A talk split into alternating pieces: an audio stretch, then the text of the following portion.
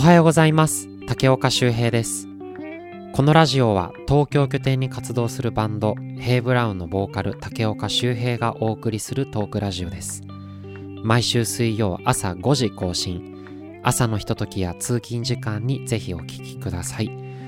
ということで始まりました。竹岡修平の今日何時に集まる、えー、第15回の放送でございます。えー、なんかこうもう新年一発目なんて言ってからもう1週間が経つっていう1週間のこう時の流れの速さにこうただただ焦るんですけれども、えー、ねなんかこんなこと言ってたらすぐ春になって夏が来て秋になって冬が来てまた年末なんだろうなと思うとたくさんたくさんいろんなことをしなきゃいけないなというふうに焦りますがなんかねあの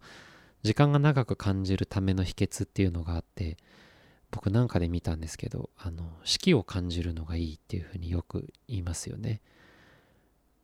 例えばこう春だったら、まあ、桜を見るとか、まあ、夏だったらま海に行くとか秋だったら紅葉を見に行く。冬だったら何でしょうね。こうあの雪を見る。わかんないですけどなんかそういうあの四季折々季節のものを何かこう感じるとなんかこうすごく時の流れをこうゆったりと感じることができるなんていうのは聞いたことがありまして。まあねそれがねいいんだか悪いんだかは分かんないんですけど。まあただね気づいたらもう1年経っちゃって早いってよりかはねゆっくりと少しずつ時が流れていく方がいいのかななんていうふうに思うので今年もねあの季節をいろいろ感じたいなというふうに思ってます。であのー、今日はですねヘイブラウンでリハーサルの日だったんですけど、あの、お騒がせしておりました、えー、大地のですね、コロナウイルスも、えー、完治ということで、えー、今日、ヘイブラウンは、えー、3人ともコロナが、大地のコロナが終わって、えっと、まあ、正真正銘、えー、明けましておめでとうという挨拶をした日でした。なんかね、大地の顔見たら、まだちょっとこう、病み上がり感は否めない感じだったんですけど、あの、まあね、けどすごい元気そうでよかったです。あのね、ご心配おかけいたしました。無事に復活いたしましたので、えー、ね、こうやって今年もまたヘイブラウンで、えっと、まあ、とりあえず無事に1年始められたのは、えー、とても良かったなというところなんですが、今日はあの、ついさっきまでリハーサルをしてまして、で、なんかこう、もう帰るかみたいな夕方ぐらいになって、で、じゃあもう帰ろうかみたいになったんですけど、なんか傭兵がお腹すいたとか言って、あ、じゃあどうか食べるかなんていう話をしてたんですけど、まあなんか僕はこのラジオの収録があったので、いやまあいいよじゃあ2人でとか食べておいでみたいな。俺ちょっとラジオ収録するからっつったんですけど。そしたらなんかいやけどまあじゃあ解散するかみたいな感じの流れになって。だけどそこからあけどもしあれだったらじゃあ俺夕飯作るから食べてくみたいな。話から、え、いいの？っていう。あ、じゃあちょっと他にもやんなきゃいけないことあるから、じゃあちょっと料理してる間だとか言って、残って一緒に食ってたんですよ。で、飯食べて、そしたらなんか大地がこう、家からボードゲームを持ってきてるっていう話になって、僕たち、あのご存知の方もいらっしゃるかもしれませんが、ボードゲームがとにかく好きで、あの、カタンっていう、あの、ドイツの、えー、とても有名なボードゲームだったり、なんかね、いろんな、大地がボードゲーム大好きでいろいろ持ってるので、その中からいろいろ遊んだりするんですけど、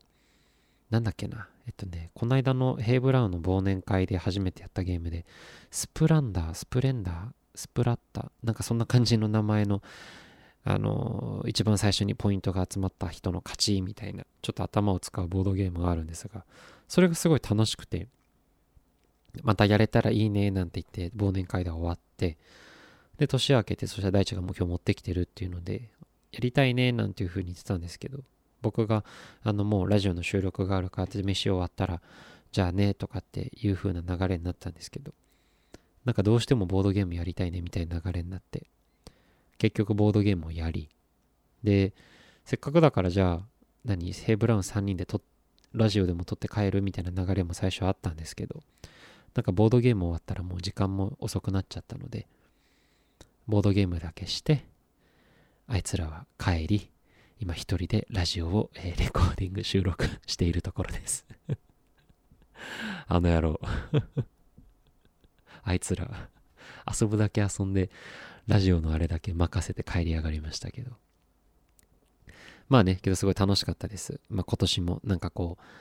いい年になりそうだなと、すごく楽しく。で、あの、まだちょっと告知ができないんですが、今年の、あの、もう少ししてからちょっとヘイブラウンで何か企画をしておりますので、そのちょっと打ち合わせもしたりとか、充実した一日でございました。で、あの、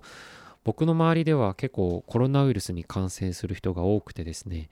あの、この間も話しましたが、うちのお姉ちゃんが年末になっちゃったりとか、大地がこの年末年始でなったり、僕の職場の人が、ね、軒並みコロナウイルス帰省先でかかっちゃってみたいなのがすごく続いてるので、なんかすごい、ね、まあ、ずっと流行ってるんでしょうけど、またちょっとこうね、自分の身の回りで数が増えてきてるなと、こう実感するような感じで。ただなんか、どうなんでしょうね。僕もそのね、金のこととか全然詳しくないので、あんまり言えないんですけど、去年の 7, 7月だったかな、僕がコロナウイルスにかかって、で、免疫を持ってるからなのか、なんか今、ここ1、2ヶ月ぐらいはね、やたらと、えー、元気に、えー、毎日生活を送ることができておりまして、周りのコロナが、えー、どんどん増えてきたっていうニュースを聞いてですね、ちょっとビクビクはしながらも、まあとりあえずは、え体は元気なので、まあこのままね、頑張っていきたいなというふうに思ってまして。ヘイブラウンだと、傭兵だけね、まだ一回もコロナになったことないので、もう今日もね、傭兵が嫌で俺なりたくねえよっていうふうにビクビクしてたんですけど、どうかね、なんか、こう僕の身近な人で、今年大学受験の高校3年生の子が何人かいまして、ね、よく話すんですけど、なんでこの時期に受験なんだろうね、みたいな。感染病がね、インフルエンザだって今流行ってるみたいで、で、コロナウイルスもあるし、で、天気だってね、なんか毎年なんかこうセンター試験とか、すごい大雪の日だったりとかするじゃないですか。で、電車が遅れるだ、なんかそういうね、いろんな良くないようなことが重なるこの寒い真冬の時期にですね、なんか受験をさせて、で、それで病気で行けなかったら、それでね、なんていうんですか浪人生になる人だって多分中にはいると思うんですけど、どうかこのシステム変わらないかななんていうのはよく最近話してまして。まあね、受験生、このラジオを聴いているリスナーの方にももしかしたらいるかもしれないので、頑張ってください。気張ってください。どうかね、体調だけは崩さないようにしていただきたいなというふうに思ってますが。えー、今日はですね、一つ、えー、皆様に告知といいますか、えー、話がありまして、えー、先日、えー、公開になりました、えー、音源、音源じゃない、えー、ミュージックビデオ、えー、 Someday Some Morning という楽曲なんですが、こちらがですね、えー、来週ですね、1月の17日に、えー、サブスク、開、公開解禁になりました。まあね、このラジオで何回か、えっ、ー、と、放送はさせていただいているので、流してはいるので、あのー、ね、リスナーの方はもう皆さん、えー、聞いたかなというふうには思うのですが、あの、ぜひですね、えサブスク、え入りましたら、えもっともっと、えたくさん聞いていただけたらなというふうに思ってます。で、あの、もう過去にもこのラジオで何度か、えー、放送させていただいてるんですけど、まあ、せっかく、えー、来週また、えっと、この音源サブスクが公開ということですので、今日ちょっとまた一回音源をこのラジオで流そうかなと思っております。では、えー、早速お聴きください。ヘイブラウンの新曲でサムデイサムモーニングです。どうぞ。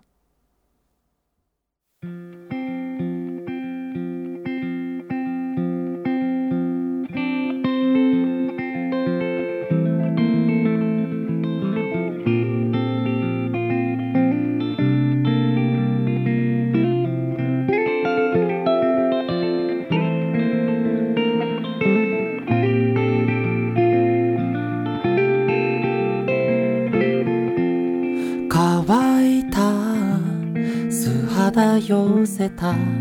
朝焼けが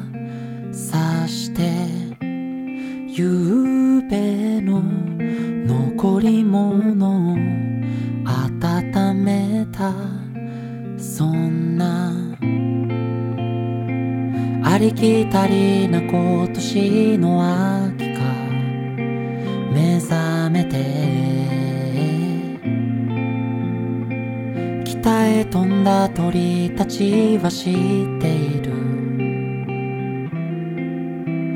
つつましい香りが風に揺れた昼には森へ出かけよう。木枯らしあそっと行き交うそう。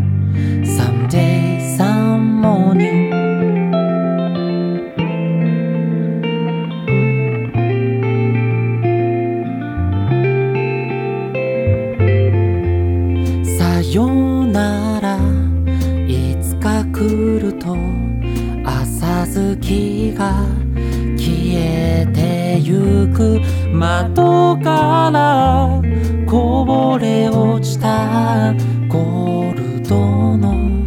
部屋で。確かなこのぬくもりはいつまで続くの？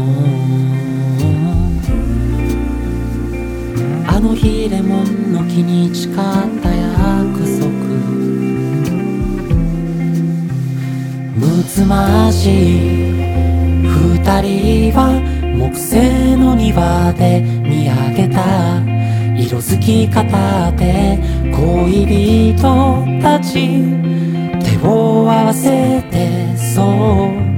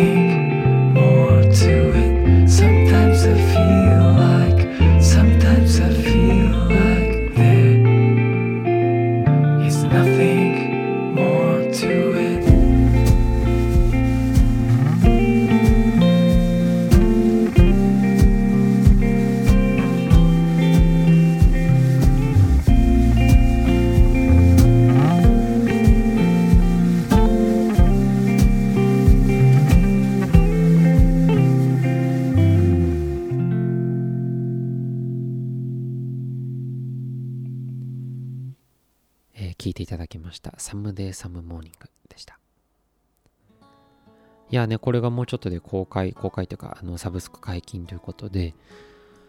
久しぶりですね。あのーまあ、ね、新曲自体出るのが久々っていうのもあるんですけど、まあ、ヘイブラウンね、ライブとかではよくやらせていただいてる楽曲も、なかなかこう音源になってない曲もたくさんありまして、前回、えーサブスクに載せました Just Be Yourself Tonight から今回の Someday Some Morning の間にもですね、まあ、一応いろいろと新曲はあったんですけど、まあ、こういう、えー新曲皆様に公開というので、えー去年の年末からそして今年、えーこの感じからですねスタートができるのはなんだかすごく幸先がいいと言いますか。今年はあのもうすでに何曲も、えっと、スケジュールとしてレコーディングだったり公開だったりっていうのはいろいろ予定をしておりますのでぜひですねあのこの勢いを、えー失速させずに、えー皆様にたくさんの音楽をお届けしたいなというふうに、えー思うこの今年最初でございます。どうにか頑張りたいなと思ってます。で今日はなんかこうこういう報告みたいな、えーのがいろいろあるんですけどもう一つがですね僕の、えー姉たちと組んでる姉と僕っていうなんかこう最近姉と僕という話が多いですね。いやまあけどね10年ぶりぐらいにちゃんと一緒にね集まって歌ったりっていうのをやってるんでまあちょっとその反動といいますかいろんなねあのやりたかったことみたいなことが多分あったんでしょうけど、えー実はですねもうすでに告知はされてるんですが、えー今年の3月の21日の、えーこれ祝日なんですよ。火曜日ですね。に、えー、父古希母還暦おめでとうライブっていう、えー姉と僕が企画をする、えーこちらファミリーライブですね。僕のお父さんお母さんと一緒にやるというこのライブを3月21日に開催することが、えー先日、え告知と、え告知されました。でこちらがですね、えっと、チケットの発売日が1月の15日だったかな朝10時日曜日ですかね、えーこの次の週末になるんですがえーチケットが E プラスの方で発売開始ということで、えーこちら、姉と僕企画というライブになりまして、あのライブのタイトルにもなってます、父、古希、母、還暦というのは、えーうちのお父さんがですね、今月1月の末に、えー古希ということで70歳という誕生日を迎えます。めでたいですね。で、えっと、うちのお母さんがですね、えっと、もう還暦は何年か前に、えー2、3年ぐらい前に超えてるんですけれども、実はこのコロナが始まるというか、始まったというか、もうね、具体的にこう緊急事態宣言で、えー外出禁止ってなったのが4月からでしたかね。で、その前の2月、えっと、3月に、実はうちの母親が還暦を迎えてまして、その時に、え還暦ライブっていうのを本当やる予定だったんですよ。でただ、えーコロナがね、あのー流行っちゃってっていうことで、えー泣く泣く、えーその還暦ライブが、まあ、えっと、延期というんですかね、その延期先の日程は決まらずに、えっと、しばらくまたできないですっていう風な感じで、ライブがなくなっちゃったんですけど、そんなこんなしてたら、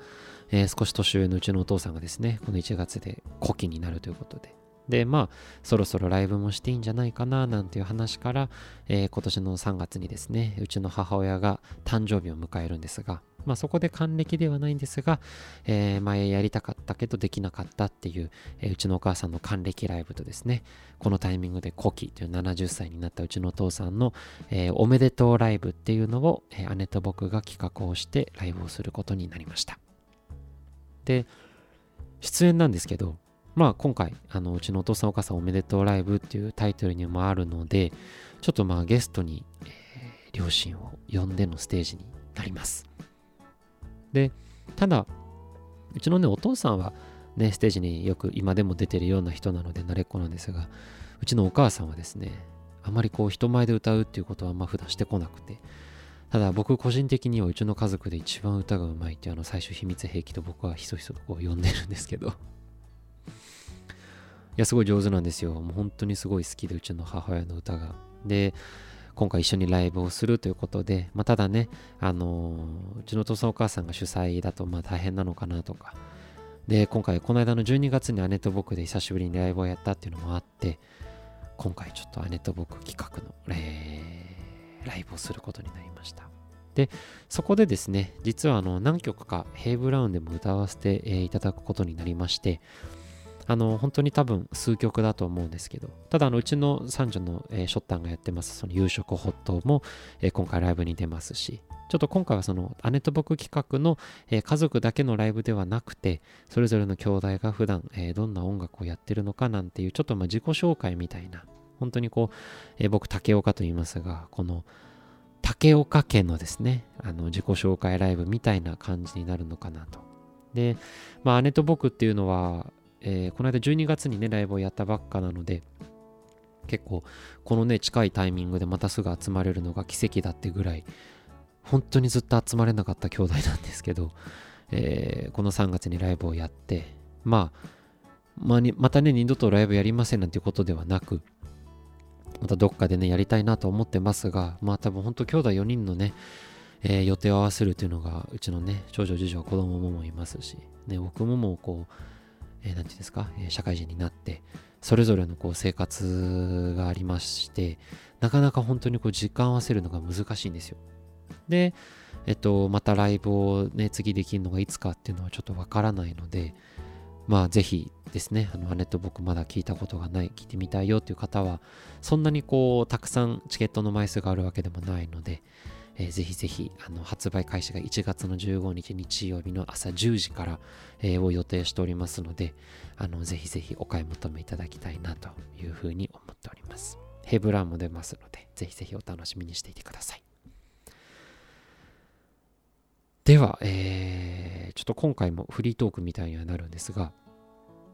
今回ねこの年が明けてあのーまあ、初詣とかって行くじゃないですか。で、僕も今年はあの実家の近くの、あの神社にですね、初詣に行ったんですが、あの僕の職場のですね、オーナーが教えてくれたことで、あの皆さん、一陽来福っていう言葉、はご存知でしょうか、えー字がですね、数字の1に太陽の陽、えー誰々が来るとかいう、あれ来るという字に、えー反復の服ですかね、えー繰り返すみたいに。これで一陽来復というふうに読むんですがあのまず一陽来復っていうのはそういう言葉もあるみたいで意味がですねいくつかあって、えーまず、えーまあ、基本的にはこういう意味だというのがですね良くないことが終わったらいいことが巡ってくることという意味だそうです。でまた、えー別のい、え意味としては冬が終わって春が来ることという意味ですね。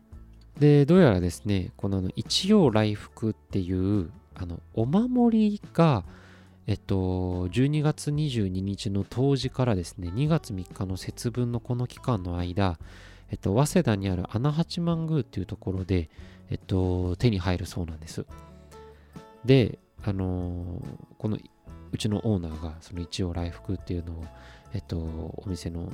ところにですね、こうペタッとこう天井のところに貼ってて、で、それで教えてもらったんですけど、一応来福っていうふうに書いてある、あの形がこう、なんていうんですかね、えっと、五角形なんですけど、ちょっと縦長の、五角形っていうのかな、あのー見た目がですね、あこれ伝わるかな。あの、千と千尋の神隠し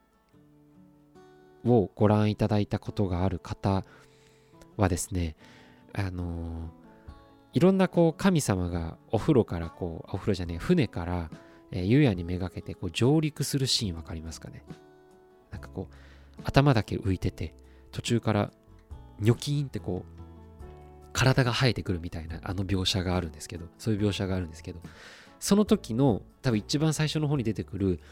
なんか白いなんかこうお札というか紙っぽいのが宙に浮いてですねそこからこう赤だったかな？なんかこう布がビューンってこう体に生えてくるみたいなあれは神様なのかな？がいるんですがその頭の部分みたいな形をしてます。白のこう五角形のなんか縦に細長くした五角形みたいな、えー形なんですがそこにですね一陽来福っていう風に縦に書いてありましてあのーこのお守りをですねあえっと晴れるタイミングえっとそういうこうね会社とか家とかいろんなところあの要はね祈願ですよ今年1年いい年になりますようにみたいなそういう祈願なんですけどそのお守りをそれぞれそういう事務所とか家とかに貼るわけですねであのそのお守りがですね、えっと、貼っていい日っていうのが3日間しかないみたいで、まず1つ目が12月の22日の冬至。で、2つ目が12月の31日の大晦日。で、最後が、え2月3日の節分だそうです。この3日間で、この3日間しか晴れないと。で、しかもこの3日間の、えっと、12時、え日をまたぐ時、12時になった瞬間に、えーその所定の位置のですね、恵方の向き、えーよく節分とかであの恵方巻きとか食べるじゃないですか。節分？違うか。恵方巻きを食べるじゃないですか。で、その恵方の向き、例えば、今回だったら南南東らしいんですけれども、南南東の方向にその一応来福の顔がちゃんと向くような状態で、えー12時を超える時12時11時59分からですねちゃんとカウントダウンをして12時にピタってなった瞬間にペタってその恵方の向きにその一応来福の顔を向けて貼るっていうお守りがあるみたいです。でどうやらこれね本当にこうすごい効果があるものらしくえー全国各地からですねこの穴八幡宮にこう皆さん、えー買いに来るみたいなんですよ。で金額的にも別にそんな高いものでもなくて1000円ちょっとぐらいで買えるらしいんですけど、えー地方からですねこれを買うために、えーわざわざ東京の方に来るっていう方がいるみたいで。でそれを聞きつけたうちのねあの職場のオーナーがそれを買いに行ってでこの間の大晦日からですね、えっと、1月1日に日をまたぐその瞬間12時の時をめがけて脚立でですねあの隅っこの方にこう登りまして屋根の。でその12時にしっかりなる瞬間を、えー時計で確認をしながらですね321ピタみたいな感じでちょっと想像するとすごいシュールな絵なんですけど貼ったみたいです。で、まあ、晴れるタイミングがその3日しかないっていうことでもしねこれから買うってなった場合は残りはその2月3日節分の日から2月4日に変わる瞬間にしかもう貼るチャンスがないっていうのでちょっとねそんなこと聞いたらねえちょっと気になるというかか本当に効果があるみたいなんですよ。いろんなお店さんがそれですごく成功したっていう話があったりとか。なのでなんかちょっとねせっかくだから今月もしちょっと買いに行けるタイミングがあったらちょっとそれを買って2月3日から4日にかけてあのいつも僕の家でヘイブラウンリハーサルをしてるのでちょっとヘイブラウンスペースのところにその守りを貼ろうかななんていうふうにちょっと思いました。皆さん知ってました？この一応来福って。ねなかなか知らないことじゃないですか。有名なのかな？いやだけどなんかいいですよね。その3日しか晴れなくてその日その瞬間全国各地でみんな一応来福を貼ってるっていう。可愛いですよね。なんか。ちょっとねそれトライしてみようかななんていうふうに思ってます。であとあのこの間年始にこう僕が一発目に掲げた今年の目標みたいなやつなんですけどそこに掲げてた映画についてなんですが、えーおすすめされにされまくってたプラダを着た悪魔を、えー見ました。早速。あのこれ金曜ロードショーとかでねたくさんやってたみたいでもうなんかこう結構ご覧になった方もたくさんいらっしゃるみたいなんですけど僕はまだ一回も見たことがなくていやーハサウェイがすげえ可愛いなと思いましたがなかなか考えさせられる映画でしたね。なんかこうやりたいことと仕事とまあね見たことない方がもしかしたらいるかもしれないのであんまりたくさんは語らずに置いときますが。なんかすごく、えー僕はえあの心に来るものがありましたね。あのーまあただねなんてそれネタバレしないでこの話すの難しいんですけどあのすごく見てよかったです。なんかこう勉強になりました。なんか忘れちゃいけない気持ちを思い出させてくれたとかなんかそういう感じの、えーに近いような感情を得たんですけれどももしまだの方いたらぜひ見てみてください。なんかねこう仕事頑張ろうとも思えるしいやけど仕事頑張りすぎちゃいけないなとも思うし、まあ、やっぱあくまでも自分のやりたいことでねあの生きていきたいなと悔いのないようにしたいなと。僕はなんかプラダを着た悪魔を見て若さはねあのすぐになくなるもんなんだなというふうに思って、えー若いうちにもっともっとトライできることがたくさんあるなというふうに思ったのでちょっとねいろいろトライしていきたいなというふうに思いました、えーこのラジオではお便りを募集しております、えーぜひですね皆さんあのこの映画見てほしいとかおすすめの映画などありましたら、えー質問やお悩み番組の感想など何でも構いませんので概要欄にフォームのリンクを貼っておりますのでぜひぜひそちらから気軽にご投稿ください。よろしくお願いいたします。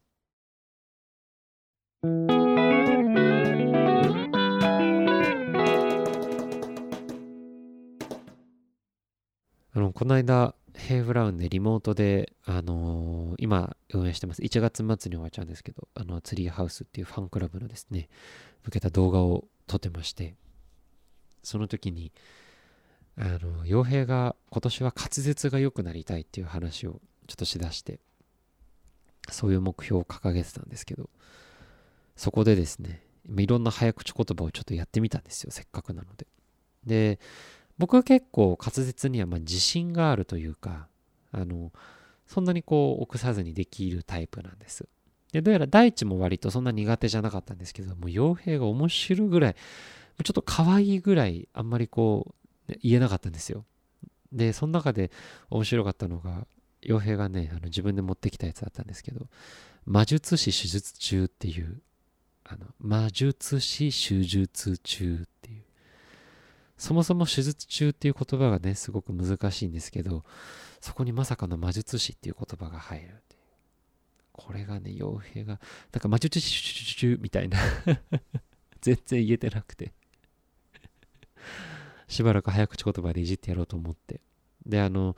インターネットサイトでですねあの早口言葉のリストを見てせっかくだからこれでいろいろ傭兵にちょっとお題出してみようと思っていろいろ出してたんですけどまあいろいろよくあるその隣の客はよく書き食う客だとかあとはこの釘は引き抜きにくい釘だとかなんかそういう感じの青パジャマ赤パジャマ黄パジャマ。えーなんかそういうねあの定番どころの、えーいろんな早口言葉があったんですけどその一番最後に出てきたのがなんかわかんないなんかすごいちゃんと難しい早口言葉がいろいろバーって続いた中一番最後に出てきたやつがなんかわかんないんですけど、炙りカルビだったんです。いや、まあ言われてみたら炙りカルビってなんか、まあそんなね、言いやすい言葉かというと別にそうでもないから、まあ難しいのかなとも思ったんですけど、炙りカルビそんなむずくないよなと思って。炙りカルビ、炙りカルビ、炙りカルビ。うんえ、これ難しいのかな？炙りカルビ、炙りカルビ、炙りカルビ。うん、とかいくらでも言えそうな気がしちゃいますね。あ、だけど、炙りカルビ、炙りカルビ、炙りカルビ、炙りカルビ。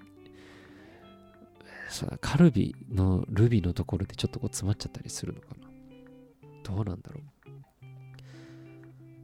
隣の客はよくかき食う客だ。青パジャマ、赤パジャマ、黄パジャマ。カエルペコペコ、ミペコペコ。合わせてペコペコ、ムプ。あ、ちょっと待って、これ。あ、ちょっと言えないやつあるな。カエルペコペコ、ミペコペコ。合わせてペコペコ、ムペコペコ。あ、どうしよう、これ言えない。カエルペコペコ、ミペコペコ。合わせてペコペコ、ムペコペコ。カエルペコペコ、ミペコペコ。合わせてペコペコ、ムペコペコ。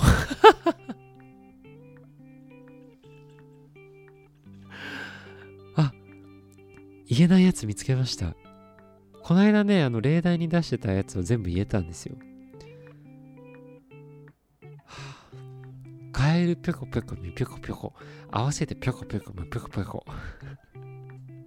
OK 僕の今年の目標はこれを言えるようにします、えー皆さんもしあのね苦手な早口言葉とかあったらぜひぜひ教えてください。えーそれでは、えー、京南ラジオ第15回の放送最後までお聞きいただきありがとうございました。SNS などでのハッシュタグ京南ラジオで感想やフォームからのお便りなど募集しておりますのでどしどしご投稿ください。それではこれからお出かけお仕事の方はいってらっしゃい。寝る方はおやすみなさい。皆様来週1月17日の、えーヘイブラウンサムデーサムモーニングのサブスク公開、えーぜひ楽しみに待っていてください。それではまた来週。